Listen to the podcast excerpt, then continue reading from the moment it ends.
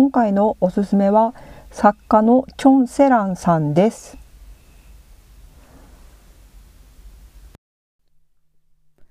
ラジオ和田はイラストレーターの和田忍が5分ぐらいでいろんなことをおすすめしています。作家のチョン・セランさんは韓国の小説家の方です。で私この方の小説が好きで「50 People」を最初に読んだんですよね。でまあなんか最近韓国ドラマにもハマっているのもありましてでネットフリックスで今、えっと、保健教師アン・ウニョンというのをやっています。でもともとこれも小説が原作で小説のタイトルは保健室のアン・ウニョン先生と言います。でこのチョン・セランさんの何が好きかというとあの50 people がすごく好きで50 people っていうのは、まあ、50に人簡単に訳すと 50, 50人50人50の人々50人の人の話なんですけど、まあ、50人以上いるんですけどその人たちがなんかつながってるんですよ。こう例えて言うと私が住んでるアパートにいる他の階にいるおじいさんがいるとするじゃないですか。そのおじいさんが例えば主人公私が主人公の時もあればおじいさんが主人公の時もあってでおじいさんとそのいつも行く喫茶店で会う友達のおじいさんの話みたいな感じで 人と人がなんとなくつながるんだけどなんとなくこうすれ違ったり一緒に仕事をしたり一緒に勉強したり家族だったりそして離れたりまたくっついたりみたいなそういうなんか人の緩やかな網目みたいな話なんですよ。50 people 本当に好きで。でアン・ウニョン先生の方は保健教師のアン・ウニョン先生っていうのがまあちょっと特殊な能力を持っていて霊体児ができるみたいな話で。で学校でいろいろ起こることをこうバッサバッサとね片付けていくっていう感じでこれはまあドラマを見てもらうと早いんですけどでもねドラマも面白いけどね本当にね小説もねめちゃくちゃ面白いんですよ。こう先生がなんか、うん、守る人みたいなあのすごくこの両方の作品にこうつながるんだけど人を見る目があの優しいんですよね。もちろんね悪い人も結構出てくるしもうねあのマッケンジーとかねまあ、小説版の方がちょっと悪い金の虫みたいなのもあったりするんだけどその何て言うのかな人に対する視線がこうフラットというか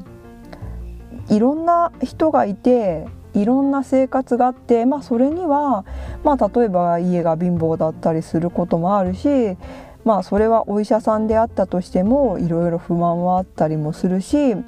なんかいろんな人がいてその人の人生においてはその人が主人公なんだなっていう感じが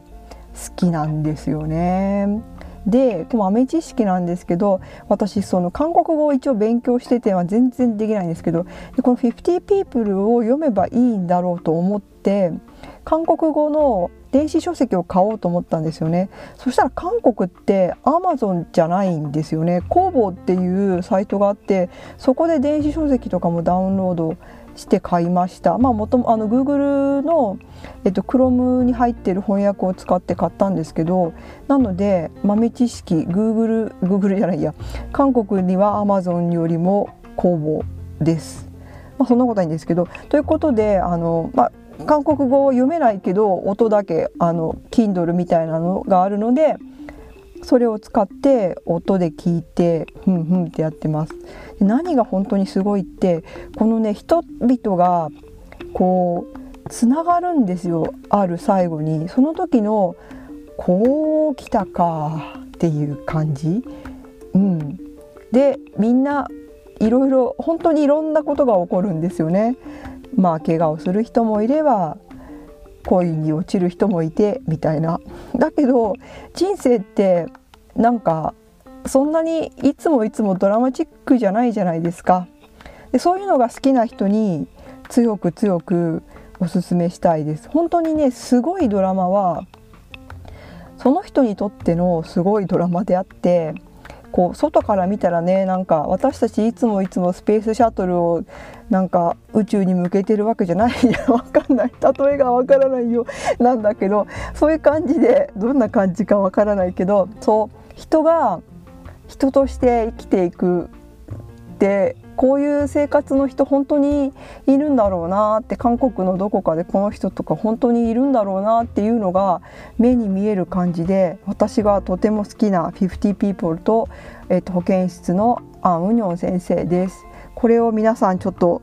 いつか機会があれば今ね他にもあのサーターアンダーテンダーが一番最初に出た日本で出た本ででこれね電子書籍ないんですよね。あとは屋上で会いましょうなど、まあ、何冊か出てますのでよかったら読んでみてください。おすすめでした。ではまた。